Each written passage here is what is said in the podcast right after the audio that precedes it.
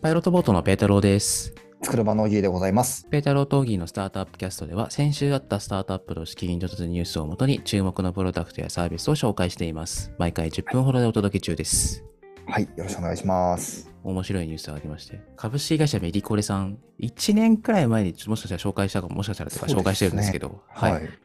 あの、パイロットボードでも取り上げさせていただきまして、例えば僕がメディカル系のニュース書いたらするじゃないですか。はい。でも僕は医者でも何でもないので、そのメディカル系の記事が、まあ当てになるのかならないのか、オギが読んだらよくわからんと。わかんないですね。はい。ので、まあ僕がそのメディコレさんにチェックをお願いして、でメディコレさんの後ろには、まあお医者さんなり、あのーメディカルに従事してる方がいるので、その人たちが、うん、この記事はおかしくないよっていう承認を与えてくれるっていうサービスをやってますと。うんうんうん。それはさておき、まあ、最近、チャット GPT 流行はってい。ますよね。とね。合ってますはいねジ。ェネラジェネラティブ AI みたいな。ねまあ、そいつが出してきたコンテンツを、まあなんか SEO とかの記事とか、まあ、あんまり長かったりとか、小難しいことには使いにくいと思うんだけど、あの、そういうのを使っていこうっていう動きがある中で、でもこれ、はいチャット GPT が書いてあるのか、か書いてあることが当てになるのかならないのかよくわからんみたいな。ありますよね。ので、それをメディコルさんがチェックしようっていう動きを始めたらしいですね。なるほどな。なんか面白いですね。なるなほるど。ほどなーって感じですよね。はいや、ほんとね、このチャット GPT でも、別にチャットじゃなくてもいいんですけど、GPT とかジェネラティブ AI っていうやつが、なんか大丈夫なのかどうかっていうのは最近ちょっと論点になってますよね。い。はいはいはい。うんちょうど昨日もあのファッションテック系の人たちとスペースで話したんですけど、その人が言ってたのは、例えば葛飾北斎がドレスを作ってどんな感じになりますかって言って、そのドレスのイメージ画像を生成するみたいなことを遊びでやってたんですって。で、葛飾北斎だとちょっと昔すぎてわかんないですけど、まあ、今生きてる人とかね、今アクティブなブランドっぽいものが出てきちゃう可能性あるわけですよ。ありますね。うんうんうん。アウトプットが似てるだけだと別に大丈夫なんですって、理屈上は。はいはい。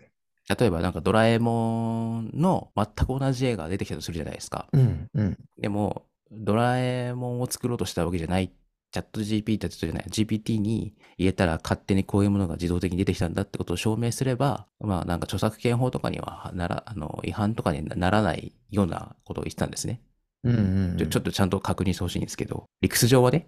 でただそれをどうやって証明するんだみたいな問題あるんですよね。確かに。証明難しいですね。そうそうそうそう。いやだからそれこそ、あの、こういうプロンプトとか命令文を、こういうツールにいつ入れて、こ返ってきた結果がこれで、まあ、なので大丈夫ですよみたいなブロックチェーンに記録しておくみたいなことでもさでもしないと証明できないよなって話なんだ。ね、難しい世の中や。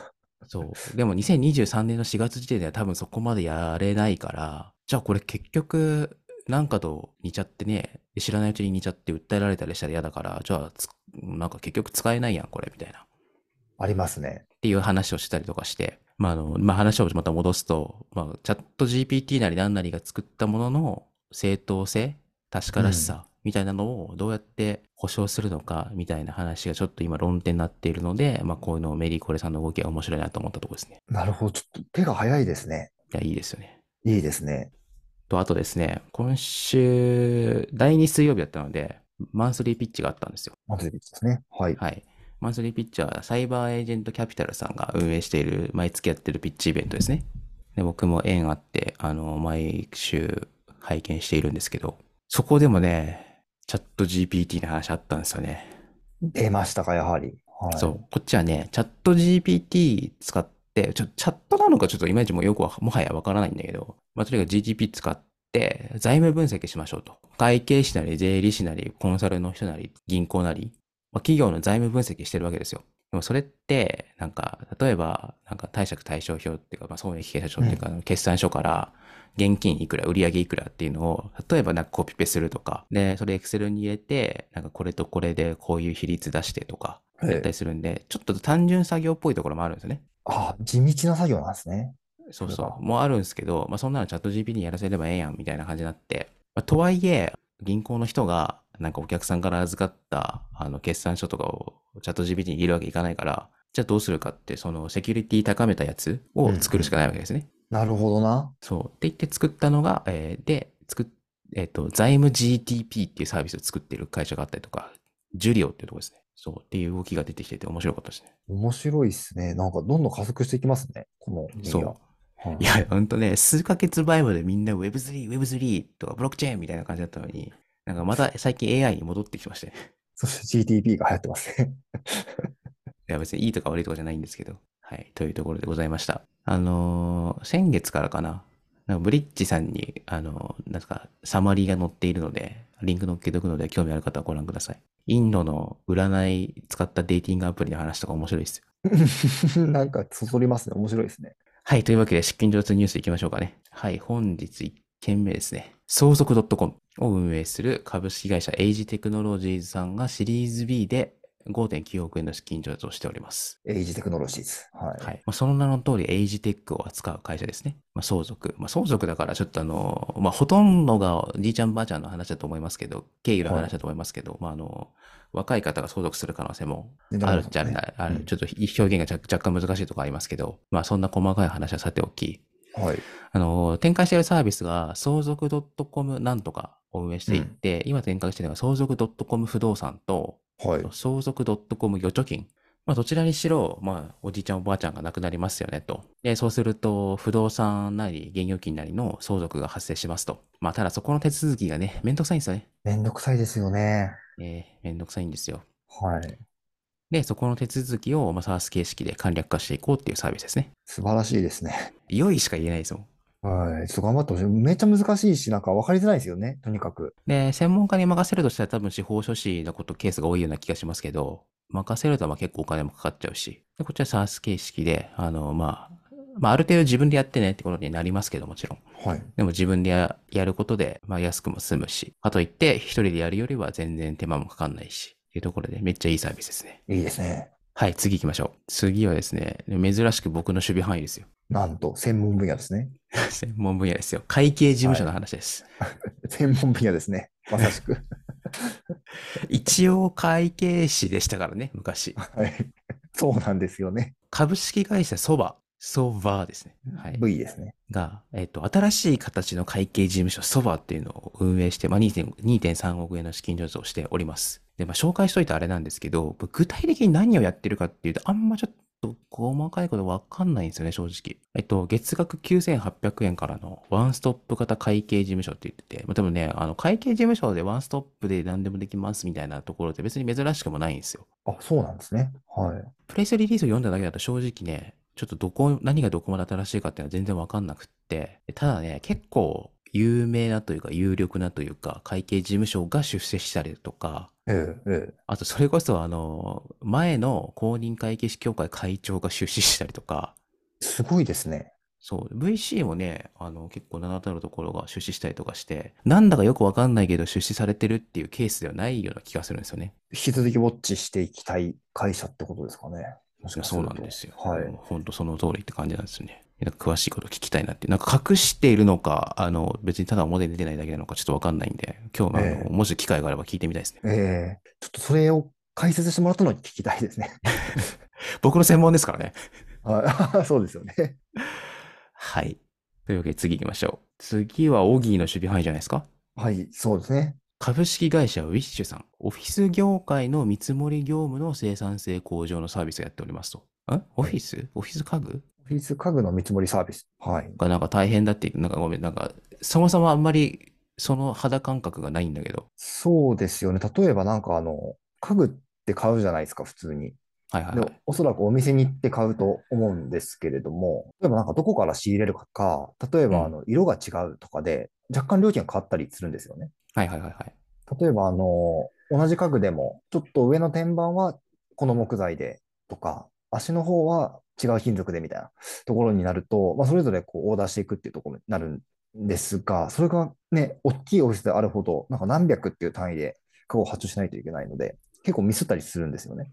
話になりますし。ああ、な、ありものじゃなくてオーダーメイドするみたいなイメージかな。そう、あの、なんかセミオーダーとかに近いんですかね、もしかすると。はいはいはいはいはい。カタログに載ってあるやつをまあ選ぶっていうだけじゃその作業なんですけどね。そこでもちょっと分岐があるっていうところなので、それを簡単に見積もりしてくれるっていう、まあ、サービスなんだろうと。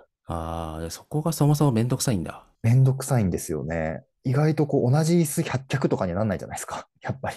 あそこの空間には。はい。確 かに確かに。いや、それこそコワーキングスペースとかでね、なんかいろんな椅子があったりするもんね。で、それが良かったりするじゃないですか。うん、全部パイプ一冊ちょっとねっていうね。で、それは A メーカーさんしか扱ってなくって、で、こっちは B しか扱ってないみたいなのが本当にあるので、そうすると、あの、それぞれに、あの、見積もりを出さないといけないとかってあると、なかなか手間なので、ああ、なるほどね。で、しかもこっちを動かしあの動かしたらこっちも動かなきゃいけないのに、みたいなや、あの、手作業だから間違えちゃったみたいなこともね、多分あるのはね。い。ありますね。なるほど。まあ確かに見積もりでそれを、なんか時間かかっちゃうってのはちょっと嫌だね。そうなんですよね。しかもなんか意外とね、家具って、なんか何十万とかの単位で、なんというか、価格違うこともありますからね。なるほどね。じゃあそこを担保してくれる SARS ってことですかね。ほど。はい。便利ですね。あ、そう。これ社長が国与出身の方らしいんですよね。そうなんですね。メーカーさんですね。家具メーカーさん。まあだからそこの肌感覚が分かったんだろうね。ああ、これは改善しようがあると。いや、そうだよね。なんか俺みたいな肌感覚がない人がやると全然違うよね。まあもちろん肌感覚がなきゃダメだっていうわけじゃないですけど、いいですね。はいなんか苦労が分かってるっていうのは。ええ課題がね、明確ですからね。はい。はい、本日最後行きましょう。はい。本日最後は10億円以上の資金調達も兼ねてですね、えー株式会社ニューイノベーションズさん。すごいよね。なんか、イノベーションが、もうその中にそもそもニューっていう意味が入ってるのに、さらにニューだからね。めっちゃ新しいもの出てきそうでいいよね、名前が。確かに、ニューイノベーションってあんニュまーイり、ノベーションだからね。あんまり言わなかったですね、これはね。そうねはい普通の文章だと言わないからね。えすごいね。シリーズ A で54億調達してえる。 すごすぎませんかそう。あ、しかもあれだ、創業からの累計が56億って言ってるから、この前まで2億調達だったのに、今回の調達で50億調達してるっていう、すげえな、この割合す。ごいですね。で、何をやってるかっていうと、えっと、会社としては多分ロボットを作っている会社で、うんでその最初のプロダクトとして AI カフェロボット、ルート C っていうのを出してますね。アプリで時間と受け取り場所を指定すると、コーヒーを出しといてくれる AI カフェロボットみたいな。だからあの、スタバのコーヒー予約みたいなのあると思うんですけど、あれがロボットで、自販機みたいなやつで出てくるってことでしょうね。まあ街中というよりはオフィスビルとかにあるのかな。ああ、オフィスビルとかにあったら便利ですね。自販機だとちょっと味気ないな、みたいな。まあ、多分あれでしょうね。その、なんか美味しいコーヒーが出てくるでしょうね。でそれをアプリで買えると。で、それが、まあ、それだけ作ってるわけじゃなくて、なんか次の飲食ロボットも作っていってるみたいですね。ちなみにそのルート C は、まあ、自分の好みとかにもはい合わせてコーヒーを出してくれるっぽいです。ちょっと使ってみたいですね。もうう、ん受け取れる場所もあるっぽいですよね。うん。だからわかんないけど、眠いって言ったらカフェイン倍にするみたいな。はいはいはい。エスプレッソ追加するみたいなことがあるんでしょうね。うん。なんかメニューもいっぱいありそうだな、これね。体験してみたでいですね、ロボットだけだから、まあ自販機置くようなイメージだと思うので、まあ場所もそんなに取らんと。僕もね、ちょっと何回か見かけたことあるんですけど、はいなんか、いかんせんその毎日行ってるところで会うわけではないので、ええなんか突然歩いてたら、あ、ルートシートだみたいな感じなんで、ちょっと、 あんまり、事前注文しなきゃいけないじゃないですか。なんかちょっと、はいそれとマッチしてないですよね、動きが。たまたまそこに行くんじゃ使えないですもん ね。そうなんですよ。だからちょっとうちのオフィスとかに入ってくれるとすごい助かるんですけど、ちょっとええまだないので、誰か感想あったら教えてほしいですね。はい、っていうところでございました。はい、ありがとうございます。いや、今日収録してるのが4月の15日で、一応花粉トークしときますかカウントとしてきますかね。まあ今日雨なんでね、全然問題ない。あそうそうどうです結か構もう全然ほぼなんともない。もう薬飲むのもやめちゃった。あ、本当ですか。じゃあ調子いいですね。ビタミン D だけ飲んでるけど、サプリ。毎年この時期はもう落ち着くんですかどうだろうもうゴールデンウィークに入るときには、もう全然元気、あ、なんて世界は気持ちがいいんだみたいな、 なってるんですけど、ちょっと早い気がしますね。じゃあ、順調ですね。そうだからちょっと早いのがそのなんか体調によるものなのかはい。花粉がないのかでも花粉まだ出てるって言うもんねええ。ってことはやっぱあれなんか体調なのかななんか回復に向かってるのかな強くなったのか。で強いあれだよねこの間話したけど弱くなったのか。強くなったのか弱くなったのか どっちかえオギーは全然大丈夫なの僕全然大丈夫になりました。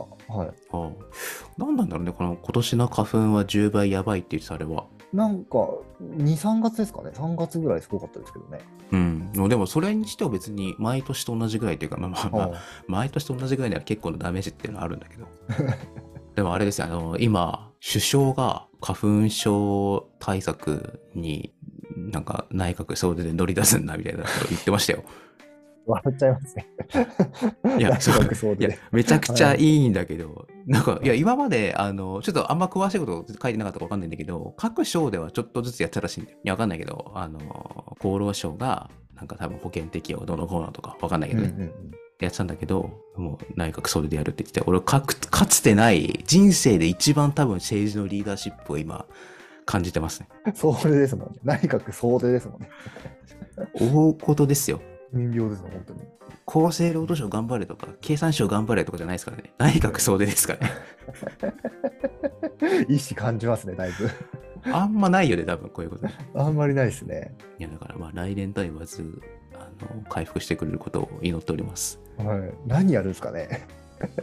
あ、なんか杉の植え替え植え替えだ、花粉が出ないタイプのやつに。なんだろう、あの、花粉が出ない杉に植え替えるとかあんのかないある、どうなんですかね。や、それとわかんないけど、全部桜に変えちゃうとかね、例えばね。あねえ伐採しないといけないですもんね、でも。どうするんですかね。でも少しずつやるんじゃん。ていうか、俺全然知らなかったんだけど、杉とかヒノキヒノキもかなちょっとどっちか、ど杉だけかもしれないけど、あのー、なんか高度成長期か戦後だかはちょっと忘れたけど、ええ時に、なんか緑を増やさなきゃいかんって言って埋めたええらしい。えそれが 半世紀ぐらい経って、今、牙を向いている人類 に。えそうなんですよね。あの昔、住宅足りなくっておうで、木材が必要だったんですよね。なのおーで、杉をたくさん植えたんですよ。あ、戦後それで植えたんだ。はいはいはいはいはい。で、今はもう杉で、木も杉で家も作らなくなり、花粉だけが残るみたいな。花粉だけが残って、しかもその当時、花粉が出るとか出ないとかって関係なく植えましたからね。いやでもさ、急にコロナとか出てきてさ、それになったウイルスとか作れるんだから、なんか花粉も対策とかできそうな気はするけどね、感覚的そうにでは。すよね。うん。一瞬でワクチンできましたもんね。あの、コロナの。ねえ、まあ、認めるはい認めないっていう話はあったけど、ええまあその話はいいですわ。まあそろそろ花粉も終わりということで、あの、今年花粉きつかった人は、花粉がない時期にやる花粉の治療法っていうのがあるので、そろそろ検討するといいと思いますよ。はい、ということですいません、なんかまた花粉の話で盛り上がっちゃいましたが、ええ今週はこの辺で終わりにしましょうかね。はい。はい、ということで以上になります。はい、それではまた来週お会いしましょう。ペテロ・ドーギーのスタートアップキャストでした。さようなら。さよなら。